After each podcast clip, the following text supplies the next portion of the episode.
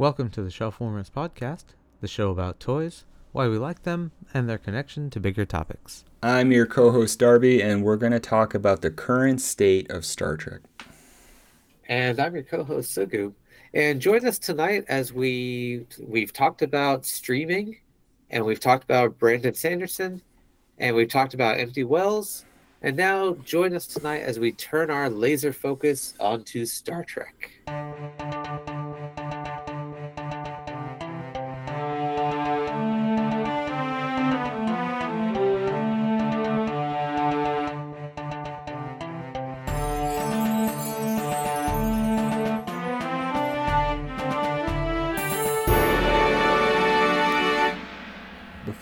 By way of introduction, I'm Darby Harn, a freelance writer and editor and an independent author. Publishers Weekly called my novel Ever the Hero an entertaining debut which uses superpowers as a metaphor to delve into class politics and an alternate America. You can find more information about me and my books at darbyharn.com. I'm also on Twitter at darbyharn. And I'm Sugu, your co host. I work in IT and education, and I'm also passionate about writing and story. You can find some of my travel writings on allaboutjapan.com, where I've written various articles about my life and perspectives in Japan. Tonight, Darby and I are going to take our own style of a Wisecrack edition YouTube, uh, and we're going to talk about the philosophy of Star Trek. Uh, an article came out recently from the New Atlantic uh, talking about Star Trek and its existential liberalism, which uh, I'll be honest, at first, I got red flags all over that. Uh, oh, sorry, exhausted liberalism. I got red Mm-hmm. flags waving all over some of the language that they use. Uh, uh, the New Atlantis, by the way, is the uh, journal that it can that it was published in. But anyway, um, so we thought we'd kind of take a take a stab at our reaction to this and uh, see what is going on with Star Trek in the modern world. So, uh, Darby, do you want to start us off about why Captain Picard has two tears coming down his eyes? Sad Picard.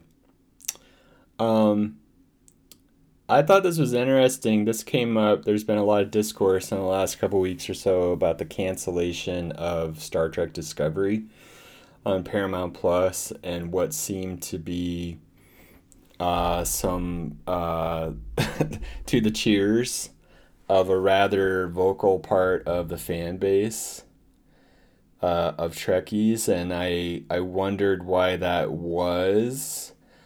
I wondered again why I St- Discovery is the show that I simply cannot get into. Um, and why you know why is that? um, and then this article by Alan Rome appeared recently. Um, la- it was published last year. Uh, it started circulating at least uh, when I discovered it was in the last week or so. It kind of came up, and I think it was in regards to this conversation that's been going on for a while, but certainly in the last couple weeks about the end of Discovery, the state of Star Trek. You have the end of Discovery, which a very vocal part of fandom seems to regard as is not good slash a failure in contrast with Star Trek Picard season 3 which is currently ongoing which fandom has responded very positively to. This is I would say out of the new iteration of Star Trek that began with Discovery this right now is the most enthusiastic most positive and most well received anything that they've done. Um there's a huge sort of sigh of relief because a lot of people were unhappy with Picard's season one and two. And uh, they're happy to have our next generation people back. And they're also happy that even though it is, in one way, a nostalgia fest, it's not.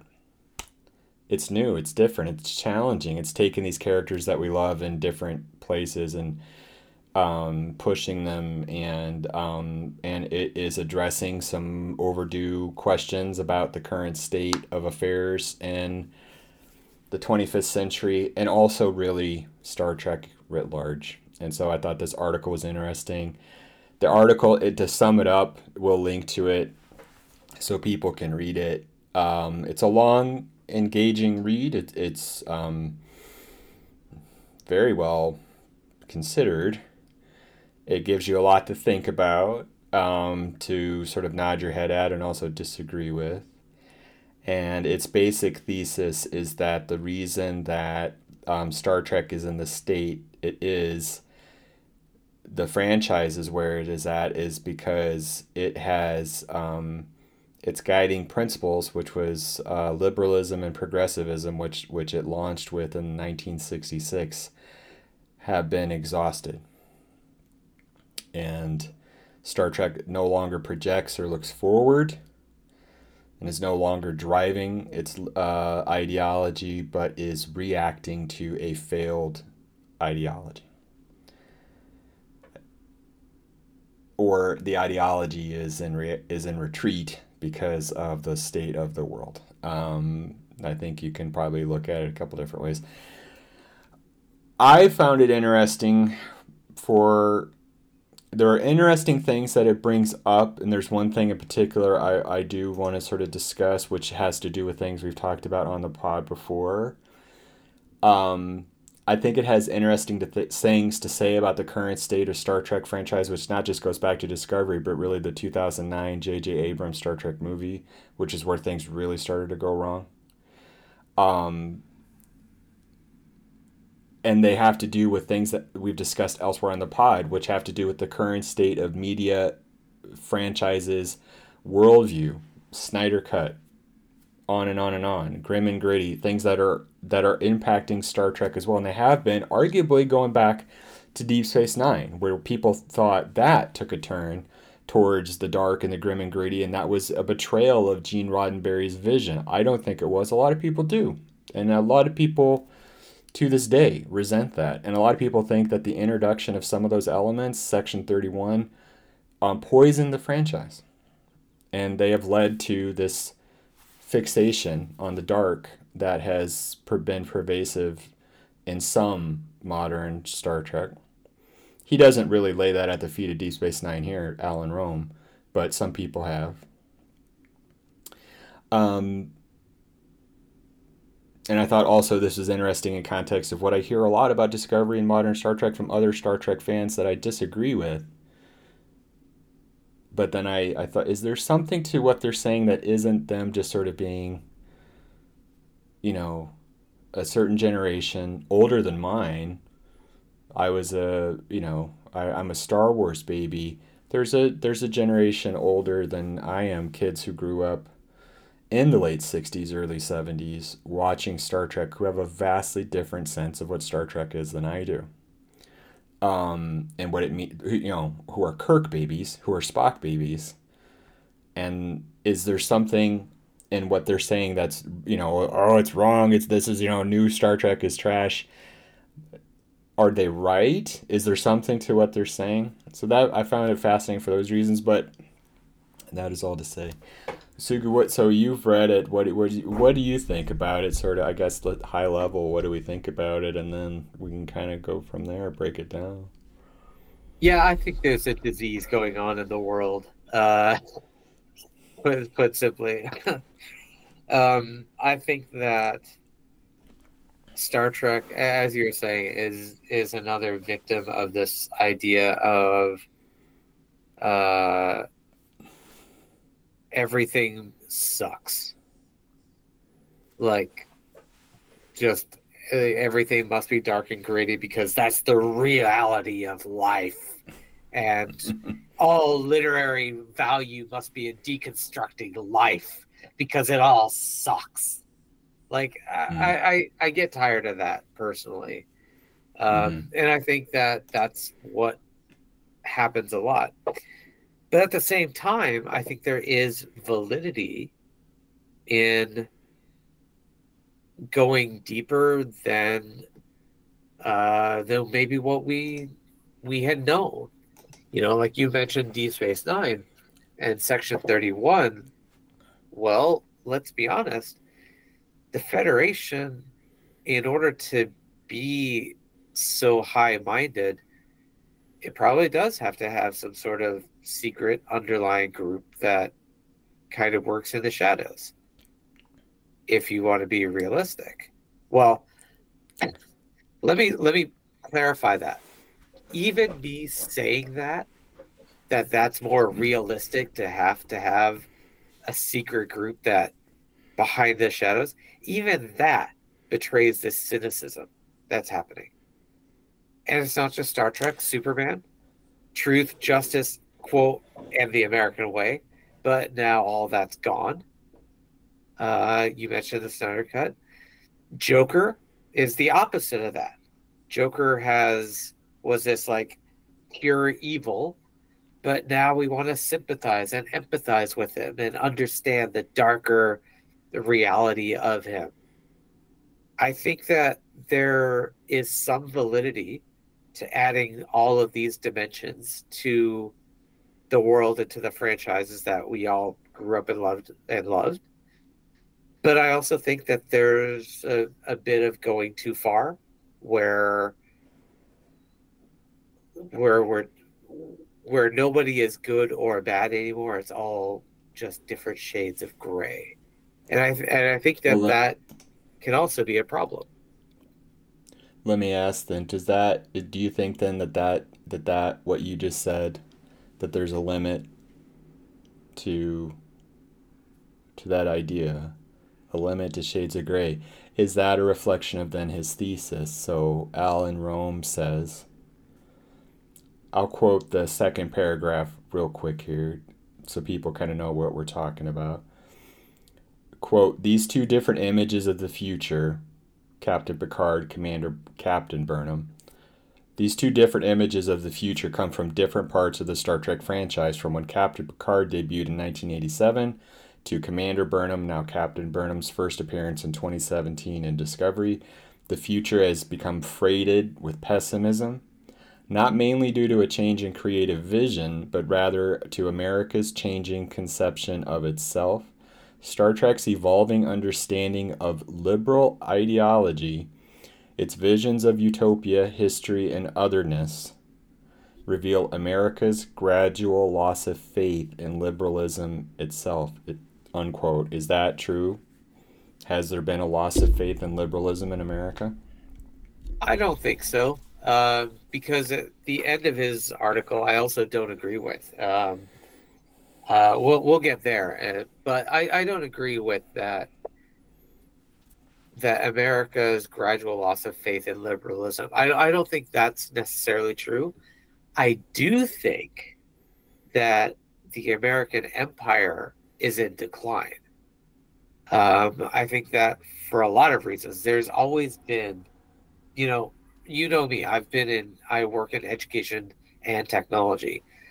I do think that e- while there has been a constant undercurrent of anti-intellectualism throughout American history, I think it's reached a fever pitch uh, fever pitch recently, where like it, it used to be sometime in the nebulous past that parents would tell their kids stay in school because education you, you got to get an education to improve your life. But somehow that's kind of shifted to go make money and to me a great example of that is the movie limitless where here is the main character who takes a pill okay uh, to enhance his brain power Okay, fine. What does he do with it? What does he do with all that power? He works the stock market. I think that is a big indicator of what's been going on with American values and American uh, morality, which is that it's all about capitalistic greed. And, and that is where Star Trek kind of can't handle it because Star Trek has gone past capitalism. I Star Trek has gone past cap. Uh, Star Trek exists in a post scarcity uh, utopia. But not just scarcity, it, but post um, post individual, post well short sighted profit. It seems that way, but I think what this article is saying, and a lot of people are saying, is that that's not true. That it's not post individual because the individual has crept back into um, the fore. Uh, and when I hear that from some people, I think that they're like they're they're sort of like, oh, I'm sick of identity politics or wokeism or or whatever buzzword that they that they grifted off of Twitter. Um, but reading this, I wonder is there something uh, is there something more behind that that's been inarticulate in what I've heard elsewhere? I want to say real quick. I think America has always been defined by by capitalism. It's a capitalist society, so therefore it's always been driven by greed and acquisition. It's always in conquest, uh, whether that is material or or otherwise. Um, it's it's always been driven by individualism. America celebrates the individual like few other cultures in the world um, our heroes are our heroes because of their mostly their individualism. Um, it is it is defined by it its um, you know this the sort of the quote unquote American dream, which has been uh, which feels like a relic uh, these days. Yeah, but it, that it has always feels out of date feels out of date. It feels like it belongs in in in the the 1950s. Um, but those things, the greed, the individualism, the you know the meism, um, have always been tempered by America's um, posture in the world and its projection of its values, ideology, and identity. We derive a collective sense of identity in contrast to who we've been opposed to. And we've been opposed to numerous ideologies, uh, states, and individual actors uh, over the years. The problem is, is this article. I think one of the problem is it is in the culture, as this article alludes to when it quotes uh, Francis Fukuyama as saying myopically that the end of the Cold War was the end, quote end of history unquote is that America is the most successful superpower in the history of the world. It has fought and defeated the most powerful uh, nations slash empires in the world. It defeated the Soviet Union without entering into Armageddon. Um, we've accomplished incredible things on every front, landed a man on the moon, things like that. Um, we derived our identity and our sense of national community, ideology from that, even though it was in, in contrast almost always with internal things. We stood up for human rights, values, religious freedoms, personal freedoms everywhere. We've killed I don't know how many people, millions of people in the world, because of what they did to people, you know, the Nazis, regards to the Jews, et cetera, et cetera. As at home, we told, we forced black people to ride in the back of the bus. But nevertheless, America's national identity was in contrast to these things. Cut to today, post Cold War, post 9 11, where even though we we have threats in the world who are opposed to us, our worst self is indistinguishable from our enemies. There is no difference in the behavior or values or spoken intent between Vladimir Putin and Ron DeSantis, or Donald Trump, or J.K. Rowling. There's none. These people all advocate for the same thing, which is what you have today instead of Western democracy capitalism versus communism, Nazism, fascism. You have a global nationalism. You have a global white Christian nationalism which shares common values. That some people vehemently believe reflect American values, even though historically that's not true because of what I just said. Although Judeo Christian American values have always driven our behavior, today, quote unquote, Judeo Christian American values are animating laws, violence, political uh, corruption, which are in contrast to American stated values regarding democracy and personal liberty. That to me is the shift. And so, what does that have to do with Star Trek? You might be wondering. That is a big, for me, that's a big seismic shift in Star Trek's 1960s origins, which was simply a projection of Western ideal, forward, far, of plurality and liberalism to this discord and this disconnect, this decoupling from the main. Right? Which I think is what he gets, what I think he's starting to illuminate later in the article. Yeah, and to me, that's kind of what I uh, like. I mean, let me just say this: I love Discovery. I think it's a really interesting show. Um, and I think there is I think there is validity in in recognizing that while there are stated beliefs, sometimes there are things that happen in the under in the underpinning that enforces those beliefs.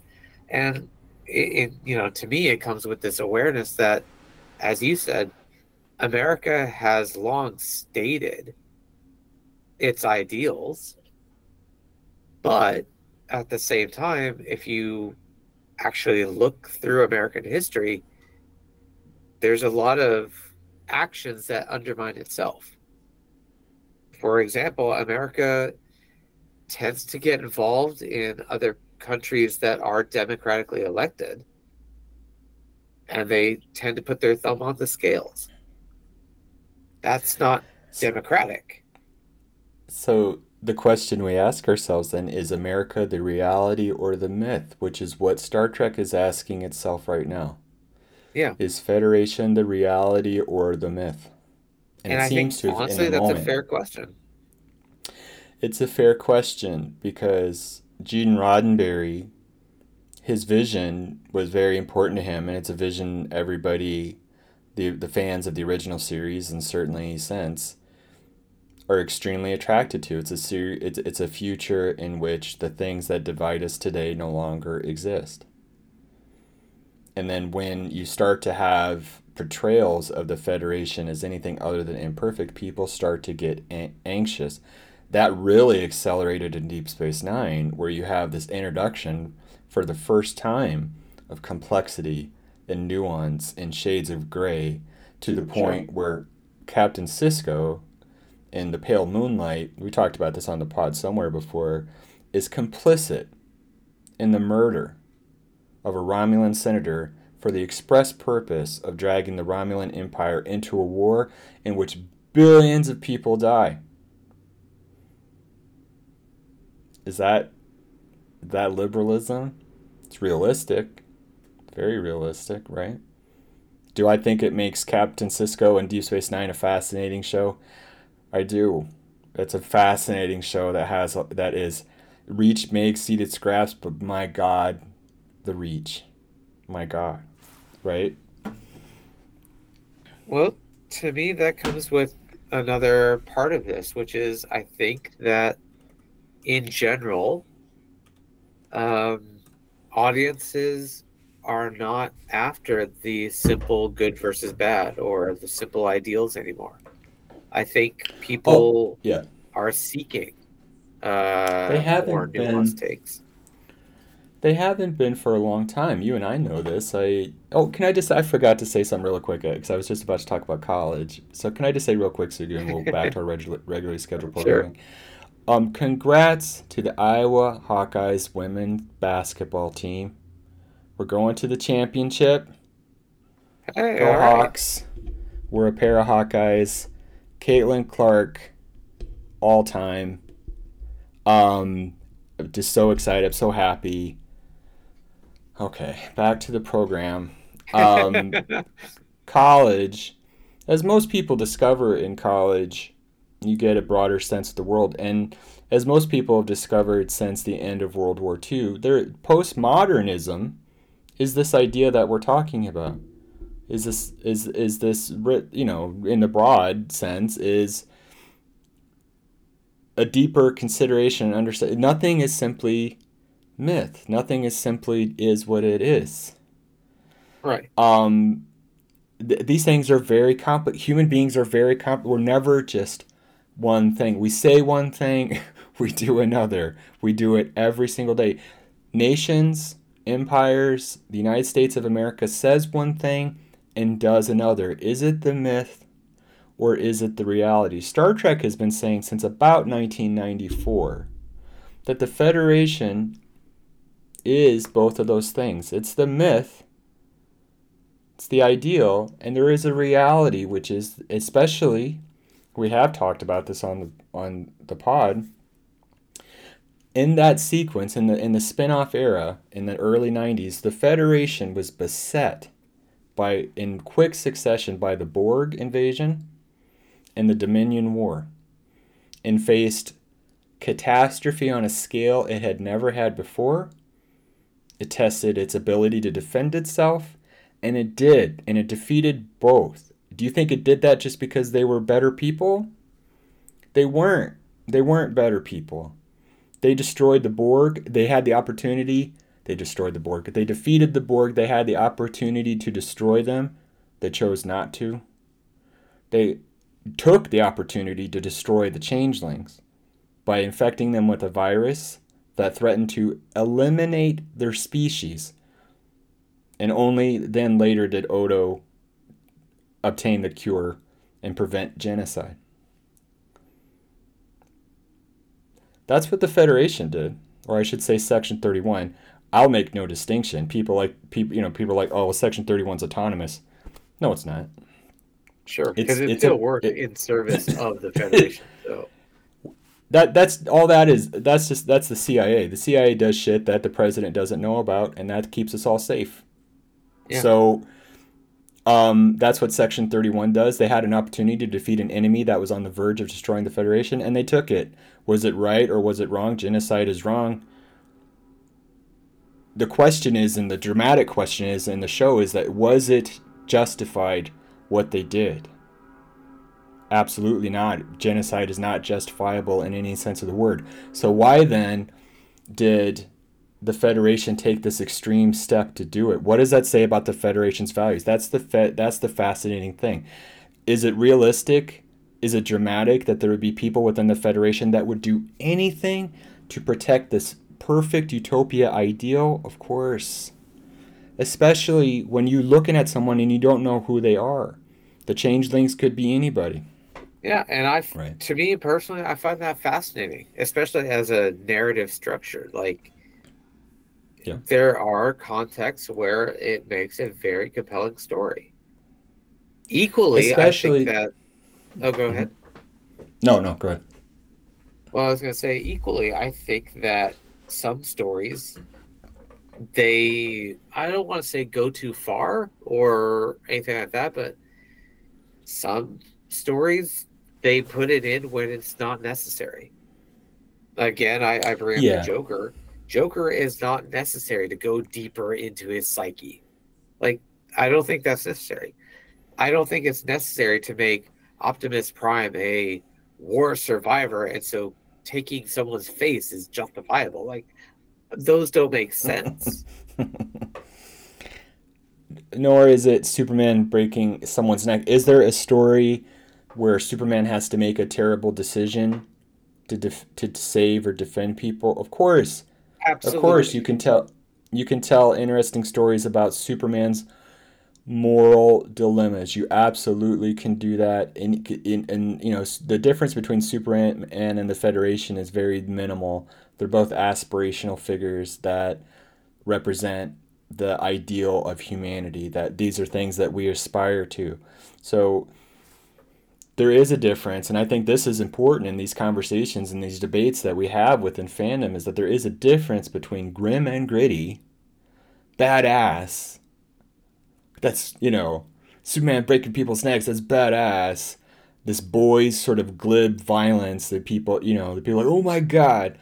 And something like In the Pale Moonlight, which is a nuanced literary thoughtful deconstruction of war crimes. There's a huge difference yeah. between those two things. And we can argue with all of them. We can say, you know, In the Pale Moonlight to me is arguably the best episode of Star Trek in the entire franchise. I think it's a remarkable hour of television. I think the audacity in that show, the throwing down of the gauntlet, the challenge to Roddenberry's vision, the the acting, the all of it. The the extraordinary moment where Captain Sisko is like, "Garak, you played me. You you you do have any idea what you've done? You've made me complicit in this. And Garak is like, but this is what you wanted. You wanted me to do this, and you you didn't want to have your hands dirty, and now they're not dirty. That is that the Federation? is we're too pretty, we're not dirty. We just have someone else do it for us. Right? Is that a utopia? A character in Star Trek Picard season 3, so you guys haven't seen it yet, so no spoilers, says you cannot have utopia. He says you cannot have utopia without crime. Someone has to get hurt. Someone has to get hurt. I mean, that's that's always the the balance, right? Mm-hmm. everything mm-hmm. has a cost somewhere. Everything does. Even yeah. in a post scarcity society, that doesn't come for free. The Federation, in every iteration of Star Trek, going back to the original series, there is a cost. The Federation is at odds immediately with the Klingons and Romulans. They fought a war, the Romulan War, with in the past, uh, the early history of the Federation Millions of people died. The neutral zone was established because of this. That was to fight and defend and preserve the Federation's ideals. The Federation proved before we saw anything in its fictional past that they would kill on a galactic scale to preserve their values. And they did. They did. And so, cut to one thing I'll say about Star Trek Picard Season 1 a lot of people were unhappy. Like the Federation would never just let all these Romulan refugees. So the Romulan sun goes supernova. This is something that the franchise inherits from the JJ Star Trek. I think it was smart to make that canon. But the Federation would never allow these Romulan refugees and these people just to, to you know to, to sort of potentially go extinct. Although I, the Romulans weren't in jeopardy of doing that because their empire was vast and they had resources, but it was it was this epochal thing that happened. So court this is the same federation that's been anti antagonistic towards the Romulans since the beginning. Of course, they would in, they would allow the Romulans to suffer to benefit them politically, especially following the Dominion War. Because guess who's driving the galaxy now? The Federation. It's over. The end of history. The Borg have by, been defeated. By the, way, the Dominion has been. Mm-hmm. By the way, Picard season one, it's not just the Romulan refugees. It's also the uh, anti-android sentiment that was in there. Yeah, like androids yeah, that, aren't allowed to exist. That to me was um, not successful in that particular season, but the Federation in the 25th century, in the Star Trek Picard era, is where America is, more or less, in the last 30 years. It's at the quote unquote end of history. It has defeated its enemies, it faces no external pressures. It is in a state of co- cohabitation, coexistence with the Klingons. It has been for some time. The Romulans are, uh, at the very least, destabilized. Um, the Borg are defeated. The Dominion are defeated. The the, the Federation is su- supreme in the galaxy, and they are. It makes sense that they would turn inward, and they would then begin to struggle with their own who their identity. Who are we? After we've been this for so long because in opposition, right? Who are we? That's a worthwhile question. It's important to Gene Roddenberry and his legacy that that question is always front of mind because it was so important to him as it's so important to us that this is the future he embodies. The idea that it could never be tested is something that we suffer with on a daily basis here in America. There's a big chunk of America that remains in perpetual shock that any of this is happening because they assumed it was over, that that was in the past. Wait, but it's never in the past. Our political moment. That this hostility, this anger, and this political violence against gays and lesbians and trans people, against the poor, against people of color, that this vicious, ignorant bigotry seems to have hold in the American consciousness. And they thought, well, we, we elected an, an African American president twice, therefore it must be over. It's not over. See, it's never I over. Would, I, I would actually kind of addend to that, say that the that element was always in America. Like it, it just it, it, always was. There are always things happening, of course, that we never of knew course. about. And so I think recently, with recent events, a lot of people who were in willful denial are experiencing a massive wake up call to the fact that American reality has always been the, these elements have always been there. And I think to come back to Star Trek, I think that's one of the things that makes the this new generation compelling is that they're exploring those elements.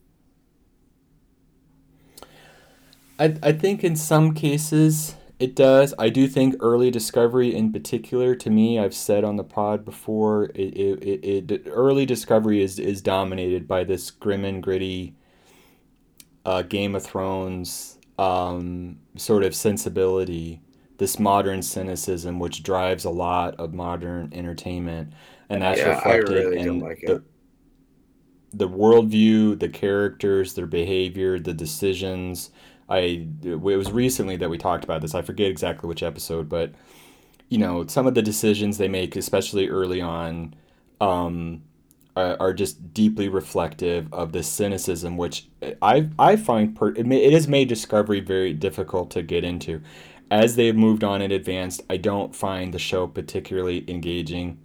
Um, I, I I know that they're they're they have moved past and now they've moved into the 31st century. They've simply moved in, as this article states, that they've simply moved into a future which is even more bleak. That although the, the the idea the project of the series then becomes to carry forward that vision, the Federation vision, the Roddenberry vision, into a future in which that division doesn't exist. So it should make sense, right? It should work. It's taken up the banner, literally, and then carrying it forward into darkness. Well, that should be the thing, right? Why doesn't it work? Why, why do people seem to bounce off Discovery? Why do people, why do I find it difficult to get into? why do I why do other people around me why are they celebrate I wasn't celebrating when it got canceled. I was actually a little bit surprised. Um why why were people celebrating that it was over and then why was there such hostility? People like I hate this show. This show is no good. This is the worst Star Trek. Is it the things I talked about? Is it the the, the that that that uh, cynicism at the beginning is part of it? Is it just it's just not interesting? Could be part of it. It does it is it you know what is it? I hear a lot of people talking about, you know, they're complaining about like how it in the future, how one thing I hear consistently and I sort of dismissed was people are like in the future people would not be stopping every five minutes to talk have these conversations uh, as they do on discovery about uh, various aspects of their identity. And i was like well, what do you mean? And you know most often they talk about uh, things that have to do with sexual identity. So they're you know gay lesbian or trans or non-binary or things like that. And i was like but we've always talked about that on star trek literally. Um, right Data, when Data creates Lal, he says, I, I've given Lal the option of choosing their own gender.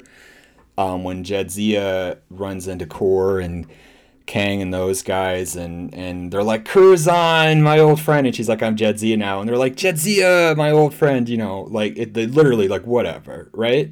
Right. But then I think what this article is saying, and maybe what, maybe, question mark, what some people are saying is that we talked about it back then, but we didn't talk about it. We didn't we didn't address it. It was just how it was. Jadzia is a trans character. Right? We didn't really ever talk about her that way, and we never questioned it, and no one seemed to be upset by it. Odo is a trans character. We never see him change into a woman, but he clearly possesses the ability to do so, right? Um, things like that you know, Lal, a trans character, non binary character, things like that. So they're upset now that Discovery's talking about these things. So I was like, so why? Is, and then they're upset, well, they're talking about it, and they're like, you know, that we don't have to stop and explain non binary. So you're upset about non-binary non-binary or any of this stuff so i'm just like whatever but then See, this article I think, mm-hmm. I, I think that actually comes to a, a, very important point that I think we should acknowledge, uh, and I don't think we can like hide it away or not talk about it anymore, which is that you know, in the modern world, that metaphorical layer is kind of stripped away. Now we're talking about yes things directly, yeah, the metaphor, and it makes people uncomfortable because they don't want to talk about it. And the other thing along those lines is when you force people to deal with marginalized communities, sometimes people look even with more scrutiny at this at these properties. I mean, the question is look at Strange New Worlds. Strange New Worlds is heavily praised, but there's a lot in there that Michael did as well. But suddenly that's praised. Well, let me address the metaphor part of it because this is actually this is always on my mind. Actually, um, the the this I, identity and representation in fiction, any pick a medium, TV, movies, books, comics, is such an important thing these days, and of course it is, especially given what's happening um, in this country when it comes to banning books and the clumsy, uh, maladroit uh, attempts by uh, Republicans to uh, take control of Disney, uh, only to. I won't. I, I won't. You guys, you guys know the news. You guys know. You know they're taking some L's down there in Florida. Um, that is so important, right? It is so important to have that, to have media where people find, see themselves. And I've heard people say, if I want to see myself in something, I'll look in a mirror. That's really clever, but it's it's also ignorant. Because you've always seen yourself in books and movies. It never once, right? We've talked about this on the pod. Seeing yourself, right? A lot of people in the States never had to. Uh, wouldn't it be great if I could see myself on television or in the movies? And they never had to worry about because they looked at James T. Kirk, or they looked at Luke Skywalker, or they looked at Superman, and who did they see? They saw themselves. Literally, in some cases. Whereas other people didn't. Now they could look at Superman or Luke and they could aspire. I want to be like Superman. But in many cases, you know, they didn't. And so you have subtext, you have metaphor, which I think is still super important and necessary and vital. Go ahead. Sorry, I don't want to interrupt you, but I want to add one more part to what you just said. Because for some people, it isn't just that they never see themselves as Superman, it's also that they only see themselves as the villain. So yes. not only do you never get a chance to see yourself as a hero, you know, because then you're the middle child of history, the forgotten one. But compounding on that, you have another group of people that is consistently vi- villainized. So the representation that they get yeah. is only the villain. Yeah, or or if it is presented, it's done it's done so clumsily, and poorly, and which is very damaging, because right. people see this and they and they think, oh, that this is how they all are, whatever. I've had more conversations than I would like to believe, where people will cite to me like sociological evidence and I'll ask about it more and more. And it's from a movie. It's from a TV show. Mm-hmm. I'm like, what but but that's not evidence. One of my favorite examples in my life is someone tried to convince me that women and men can't be friends. I'm like, what are you talking about? Of course they can. Well, no.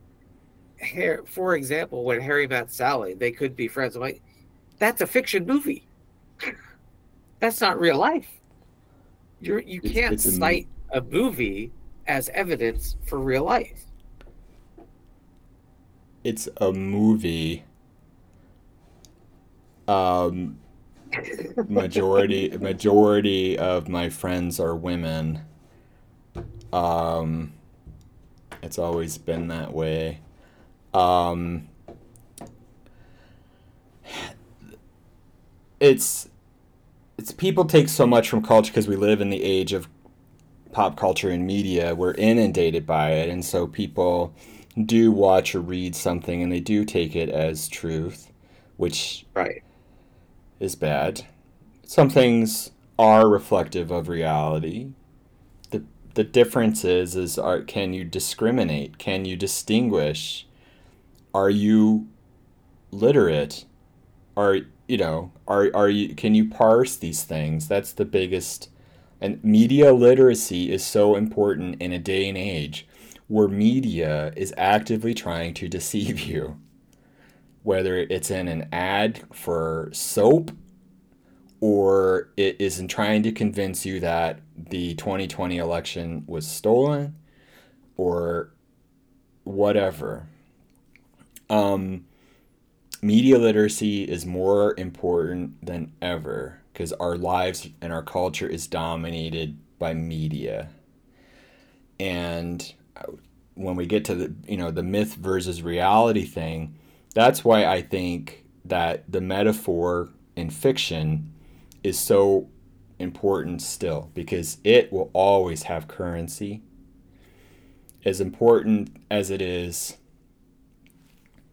to have works, art that features representation of very specific things, I think it's equally important and vital and necessary sometimes to employ metaphors because that is some way that is sometimes the only way for some artists to communicate what they're trying to say. It's sometimes the only way to reach certain audiences and it is successful.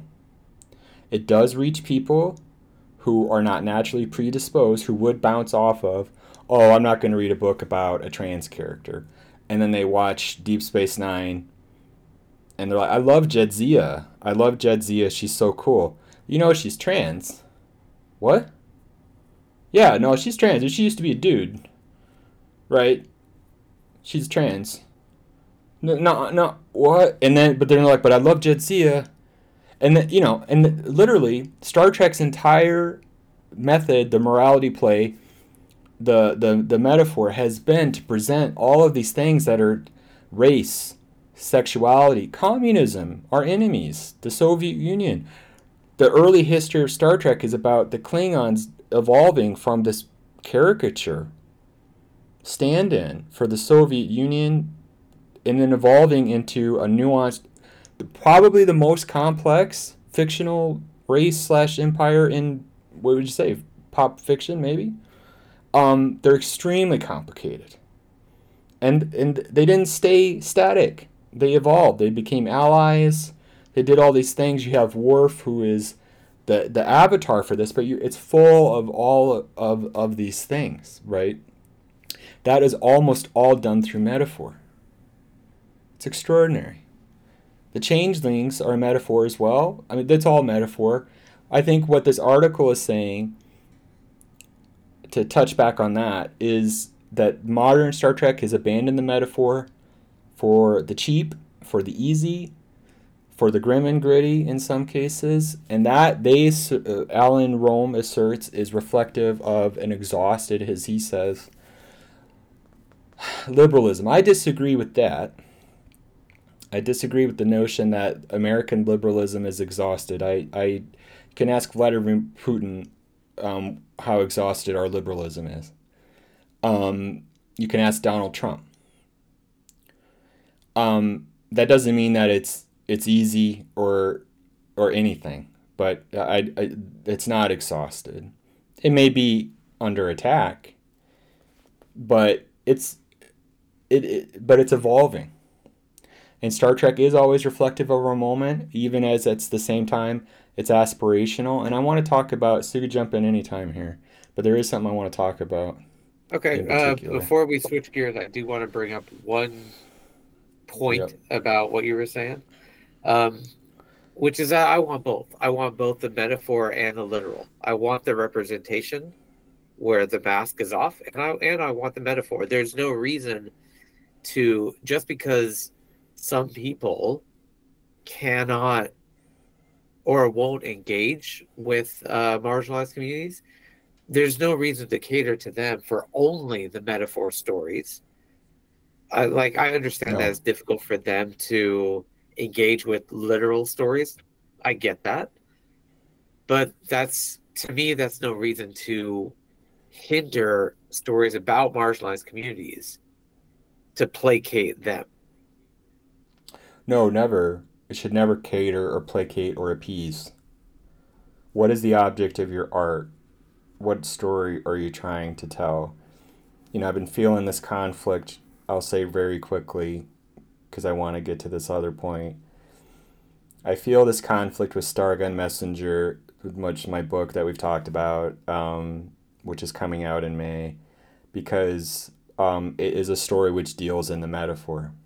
It's a story that deals with identity. And it's in contrast to what Alan Rome is saying here, where he's saying that identity is the end of history and it's changeless through the ages, as he says. Where in a Stargun Messenger, identity is fluid and ever changing and ever evolving. Stargun Messenger is a metaphor for a couple things, and that will become immediately obvious or not depending on your approach to it. It's a it's a metaphor. Astra Adari, the main character, is a metaphor. Her experience is a metaphor for being autistic. Her experience is a metaphor for being trans. And so yesterday, as we record this, was the National uh, Trans Day of Visibility.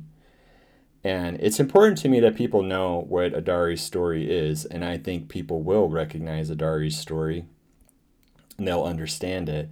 It's also important to me that people will come to it differently and they'll bring different that their experience their challenge and their journey, they can find themselves in a Adari, even if it's not exactly hers. Do you know what I mean? Mm-hmm. Right. So that's important to me as the artist. Right. And even that's where representation does matter. It does matter. And Adari is representative of certain things. Adari is a lesbian. I know you guys, have, you're shocked. But Adari is representative of things and she is trans. That be that is becomes that becomes obvious in the text. but she is a metaphor for that. She is a metaphor for being autistic because in her galaxy, in her universe, it's not quite ours, right? But that actually leads me into I don't want to belabor that. But I think about that all the time because I want to be able to talk about this and I also want people to be able to talk about it. Um, that leads me to what it, my point I wanted to get into, which is in towards the end of the article where Alan Rome, the essays writer, talks about this new wave of Star Trek, so the modern Star Trek, harboring a pessimistic view of the future that emerges from a particular contemporary sensibility. So, quote, implicit in these shows is a sense of the end of history as overdeveloped cul de sac, a place that is bleak but offers nowhere else to go. In these visions of the future, consciousness has indeed reached its final stage, which is not rational self realization, but the recognition of history's true, nat- true nature as a series of long oppressions. People seek emancipation from this oppression to fulfill their authentic group identity. And in a permanent reification of difference, sexual and racial identities are treated as changeless through the ages. Unquote. I think this, there's a couple things here. I think this is myopic, as Francis Fukuyama was. And a, a long series of pressions sounds like what? Sounds like the long defeat. I don't believe that. I don't believe that. I don't there's there's a couple ways you can think about the long defeat if you're a Catholic as Tolkien was and as I am. Tolkien's conception was history is the the advancement through defeat towards the resurrection for me, the long defeat is the recognition that this is never over. It's not that you're losing, it's that it's never over. It's what I was talking about earlier. It's it, you you've won. My grandfathers, they fought in World War II. They defeated Nazi Germany. It should be over. It's never over. This idea that we've reached a terminus, a terminal, because people are now realizing their individual identity or group identity. So all of a sudden, gays and lesbians now have recognition. Therefore, we've reached the end of history, and therefore, history and humanity is now all of a sudden, as you have trans people, is now all of a sudden non transmutable. What? See, the way I interpret this. Yes this idea of we've reached our final stage, but it's not rational self realization what we should be, but the recognition of true nature. I kind of see it as the author not really liking that a lot of stories now are recognizing just how oppressive society has been to a lot of marginalized people. It has never been just one group, but we keep discovering more and more groups of people that we have fucked over. Myth versus reality. The myth is humanity has always been this thing. The reality is fucking no. It has been something very much different. Right? Humanity is extraordinary, diverse, and complex because it's a product of of a planet which is extraordinarily diverse in its nature. You know, when people talk about nature, they often talk about evolution and adaptation and how the you know it's the reason why nature endures and survives because it adapts. Yes, but what is it actually doing? It's diversifying it's diversifying. That's why there are so many different species of everything. Why is that? Why should nature just settle on a thing? You know why it doesn't? Because you can destroy one thing, right? You can contaminate one thing. An asteroid can wipe out one thing. You know what the asteroid didn't wipe out? It didn't wipe out the dinosaurs. You want to know why? Because they were like, you know what's cool? Let's turn into birds. Cool. Whatever. Suck it, asteroid. So that diversity is nature's only end. It's its only end. And so is humanity. That's our only end the idea that we're going to stop diversifying now as we're just realizing that oh wait we're super fucking diver- no, we're just started because we're actually evolving and adapting and diversifying into the machine we're going to start tampering with our own dna our future the myth versus reality crux that people are frustrated with i think you tell me if i'm wrong is not that Star Trek has always been pluralistic. It always has been, and people do and people appreciate that. You know, a big reason I take a lot of my values as a kid. I grew up because I was watching Star Trek. It never occurred to me that you, that it was strange to have a black woman on the bridge of the Enterprise. Never occurred to me that it was weird to have Storm lead the X Men. Why would it? That's also twenty years past the the civil rights movement.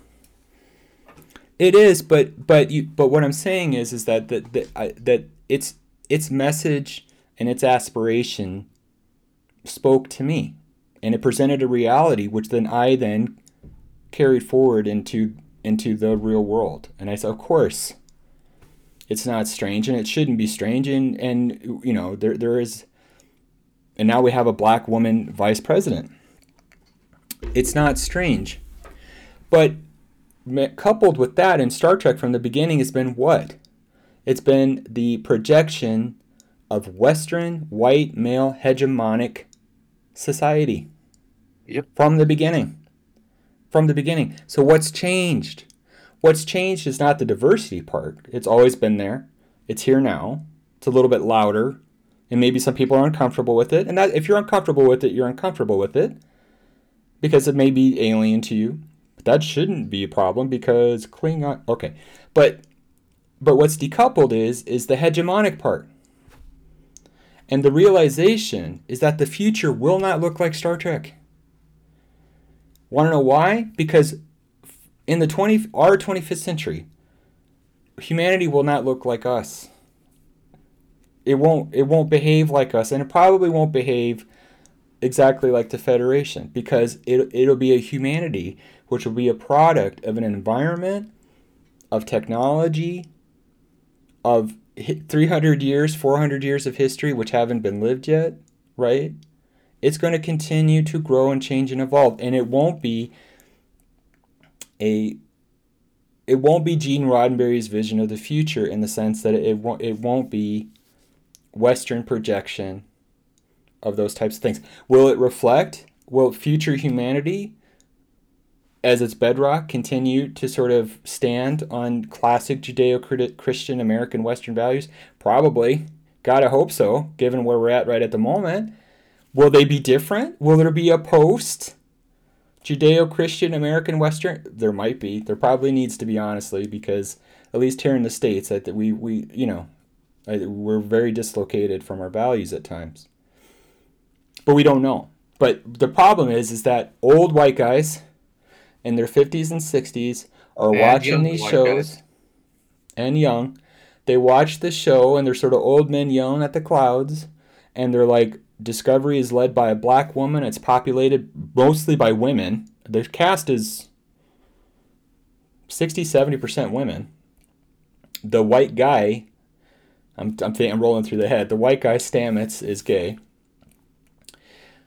People are like you know, like this isn't this isn't Gene Roddenberry's vision. This is Gene Rod- Gene Roddenberry. If you told Gene Roddenberry that the future was a bunch of women riding around in a spaceship, he'd be like, "Yeah, like just let me get on, let me get on board."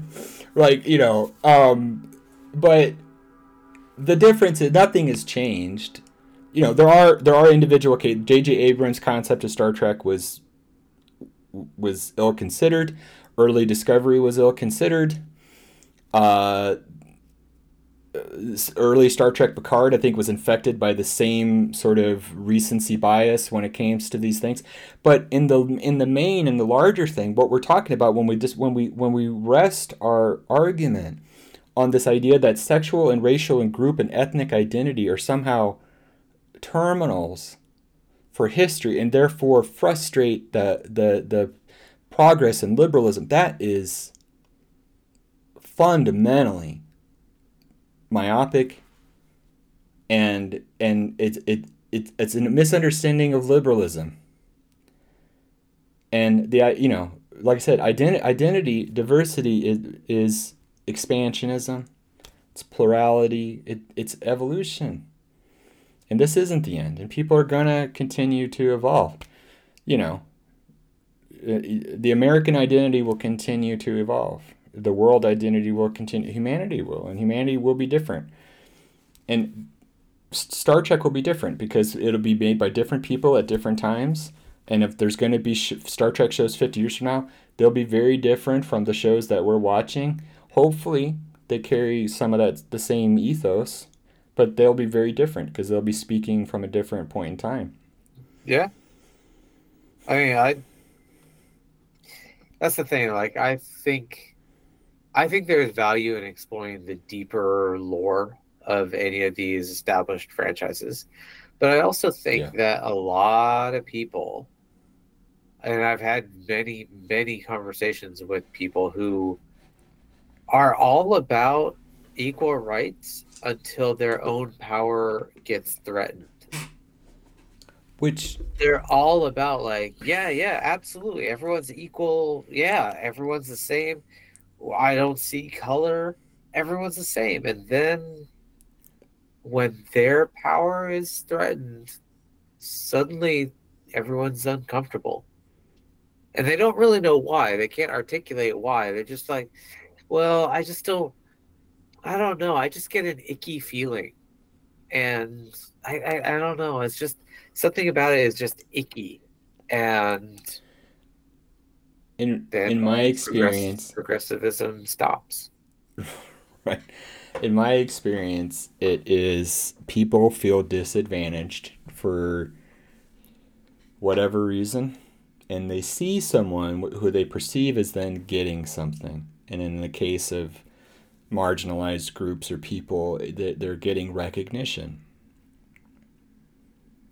And people who feel marginalized themselves, even though they may be, they may belong to a group, a group which has cultural uh, primacy, they feel disadvantaged and they're threatened by that, and then that's exploited.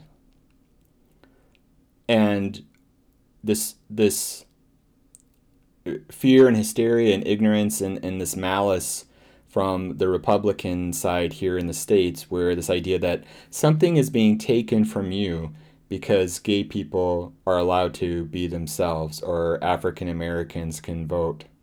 Well, think about what is being taken. What in the narrative, in that way that the in the way that the grift works, what is being taken away? What are they selling as ta- being taken away?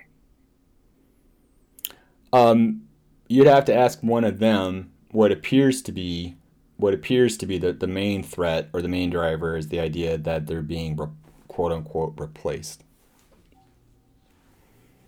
When I hear people talk about this, they're like they're taking this or they're taking that. Soon there won't be this or soon there won't be that I was like, I, I don't know what you mean by any of that because you you you don't work anyway. You you weren't gonna you weren't you weren't gonna go apply for that job anyway. You weren't gonna go apply for a small business loan. I hear things like in town in, in Waterloo, where I live, is a very diverse community. We have a very large Bosnian American population, and there's a lot of great Bosnian restaurants and bakeries and uh, uh, small businesses in town. And you would hear that shit all the time. It's like, well, I don't know how they can get, how do they get loans for that? Well, typically what you do is you go to the bank and you apply for a loan. But you weren't ever going to do that. Did you want to start a small business? Cool. Come up with a business plan and go apply for a loan. Did you want to work that job? Go apply for that job. Oh, you don't want to work. Oh, you don't you actually don't you just want to complain you know, shit like that. That's what it is. I don't ever hear from successful people about what they don't have. That's just the bottom line. Successful people yeah. never tell me what they don't have. They tell me what they want. Right? Yeah. So that's the way I look at it. Degree. Yeah, no, they're like, I, I want to do this, and this is what I'm doing to do it. Right? And if they don't have it, what what are the obstacles? What are the, what are the challenges, and what am I going to do to try to overcome them? You know, it's not oh, you know, I can't because this person or this group, or I'm tired. I can't turn on the TV anymore because gays and lesbians. Change the channel. You don't even have the power to change the channel. That's what you're telling me. What is the end of history? The end of history is racial and sexual identity. No, the end of history is motherfuckers can't change the channel. You've lost the ability to apply your thumb to that button on the remote. I remember when I was a kid. When I was like, do you when remember I was a kid, was, back when we were in high school? The uh, the issue was what was it?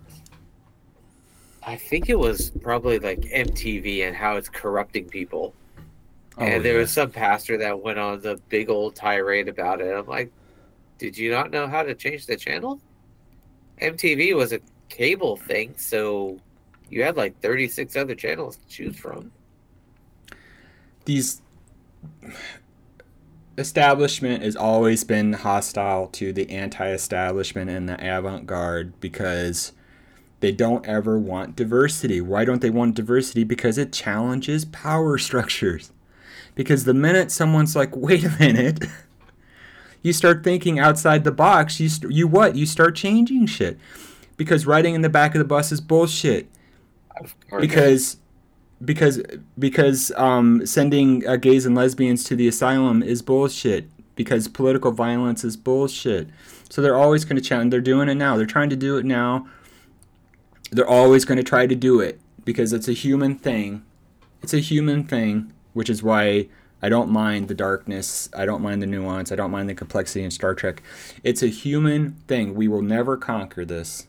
Well, that was always to, the point of Star Trek: is to question, it, to yes. explore, to find out about yep. exactly this. And and as humanity evolves and advances and goes into the cosmos, we will be confronted by things that challenge who we are physically, mentally, spiritually.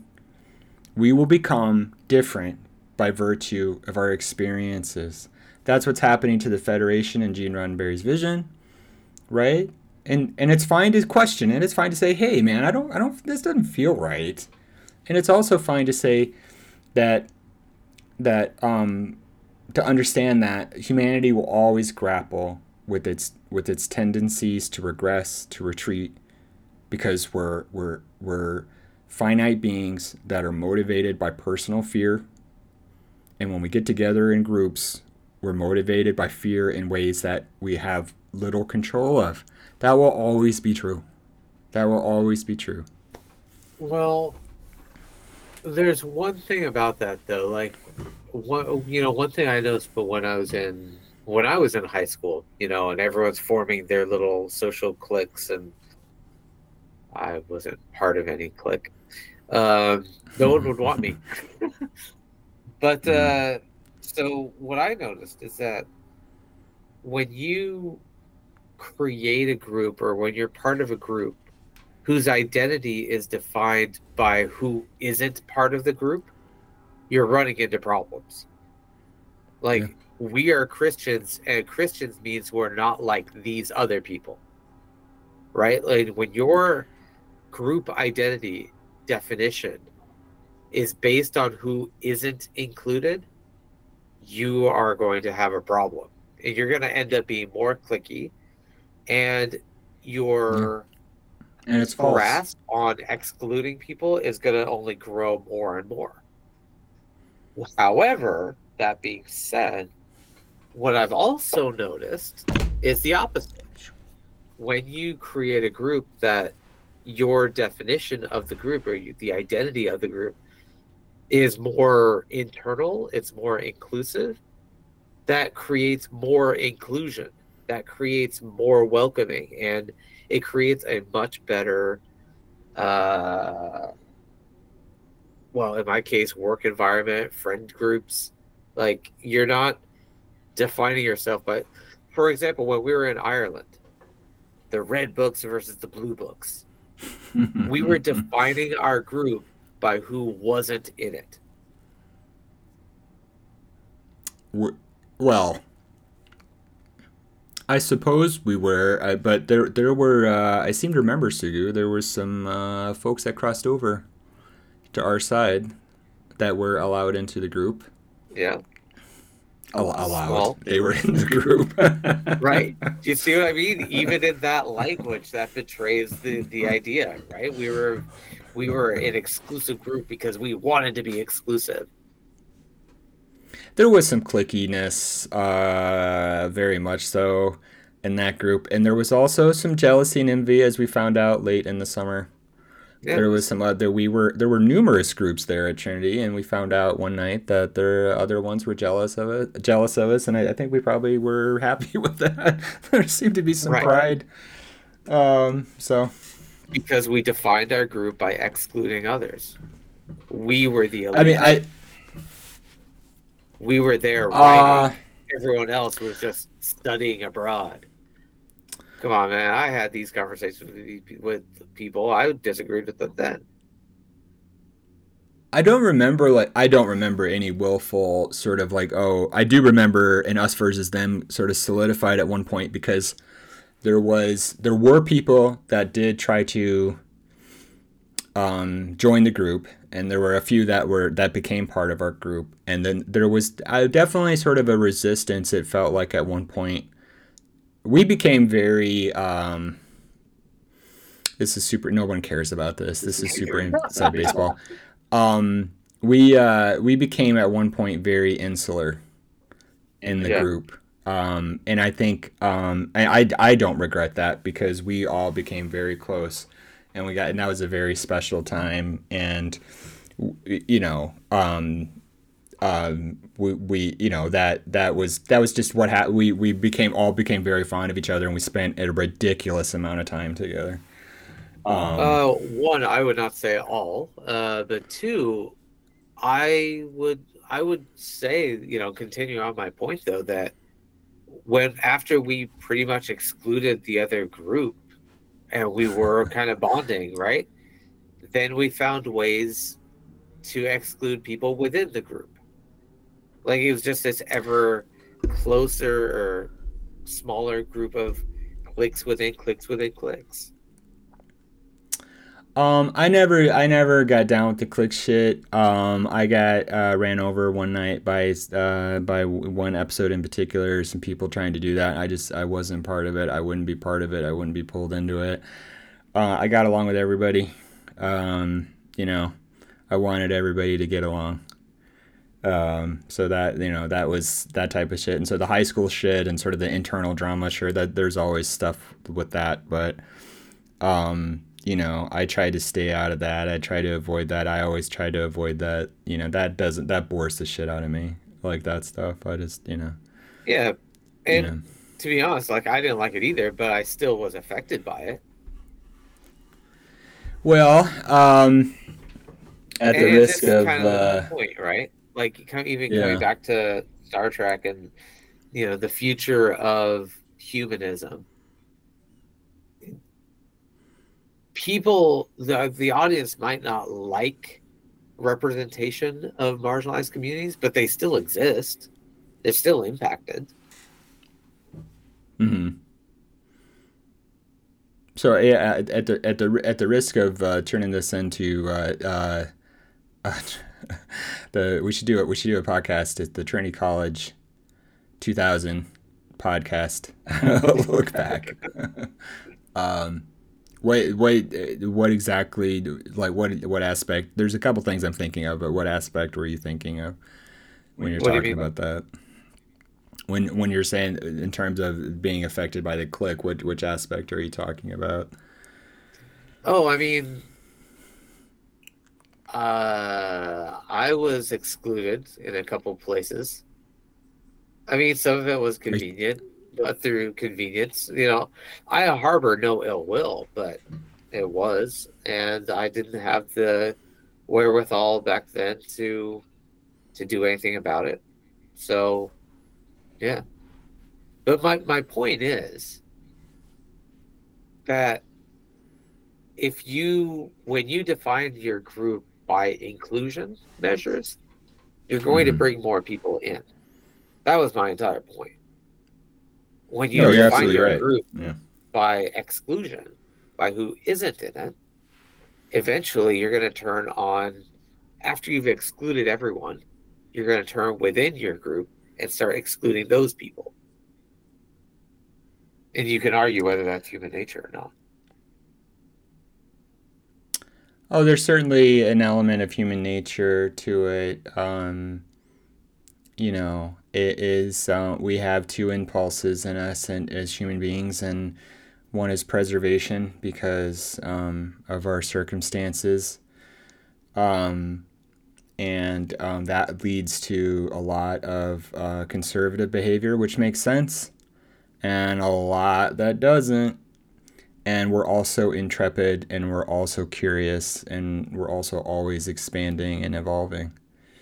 Those both of those things have always been true and they'll always be true. Sure. And i think that's and, and, that's the pull of star trek right? Is that it was mm-hmm. supposed to try and do both of those. Because as you said gene roddenberry's first and foremost question who are we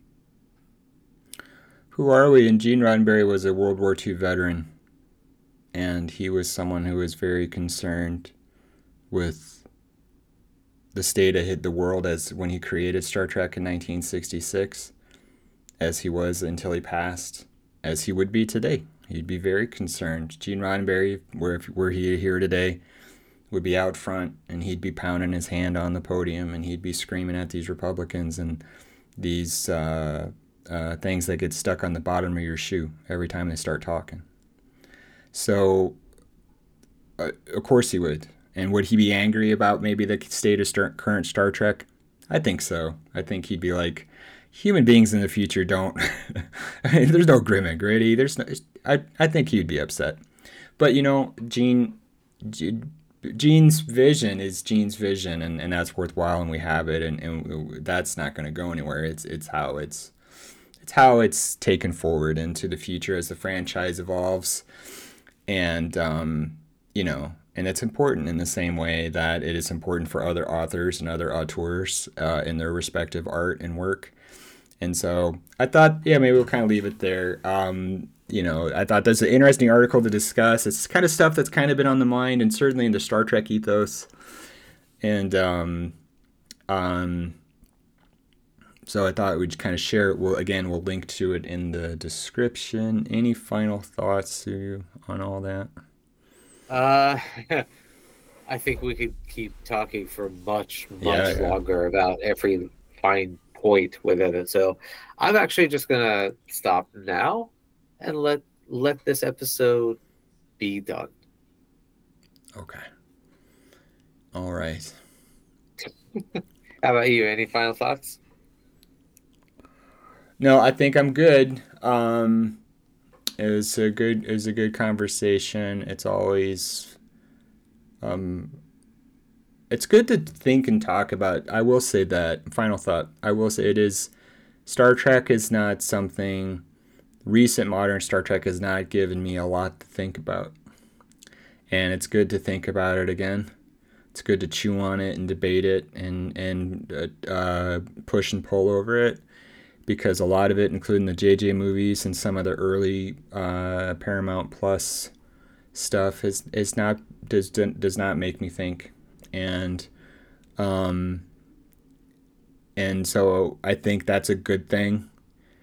And for people who want to carry on this conversation and kind of give us give us your thoughts, get a hold of us. Um, let us know if there's something that um, we missed or we uh, hadn't considered. Give us your thoughts. Let us know. That'll do it for today, folks. Thanks again for joining us. Once again, I'm Darby Harn, and you can find more information about me and my books at my website, darbyharn.com. I'm also on Twitter at Darby Harn. Sugu, how can they find out more about us and the podcast? You can follow us on Apple Podcasts, Spotify, or wherever you get your podcasts. You can reach us at our email address, shelfwarmers at gmail.com. Send us feedback about the show, your thoughts, opinions, recommendations, and insights on our perspectives. We're always happy to hear from you, our audience, and we'd love to share your opinions on our next show. Again, that's shelfwarmers at gmail.com. And if email isn't your thing, we're also on Twitter. You can reach us at shelfwarmers. Give us a holler. We have new episodes every Friday. As always, remember to stay safe, wash your hands, practice social distancing, and get vaccinated when you can. Stick around to listen to a free clip of more content from us. Subscribe today, and you can hear the rest of the following and more. Bye bye.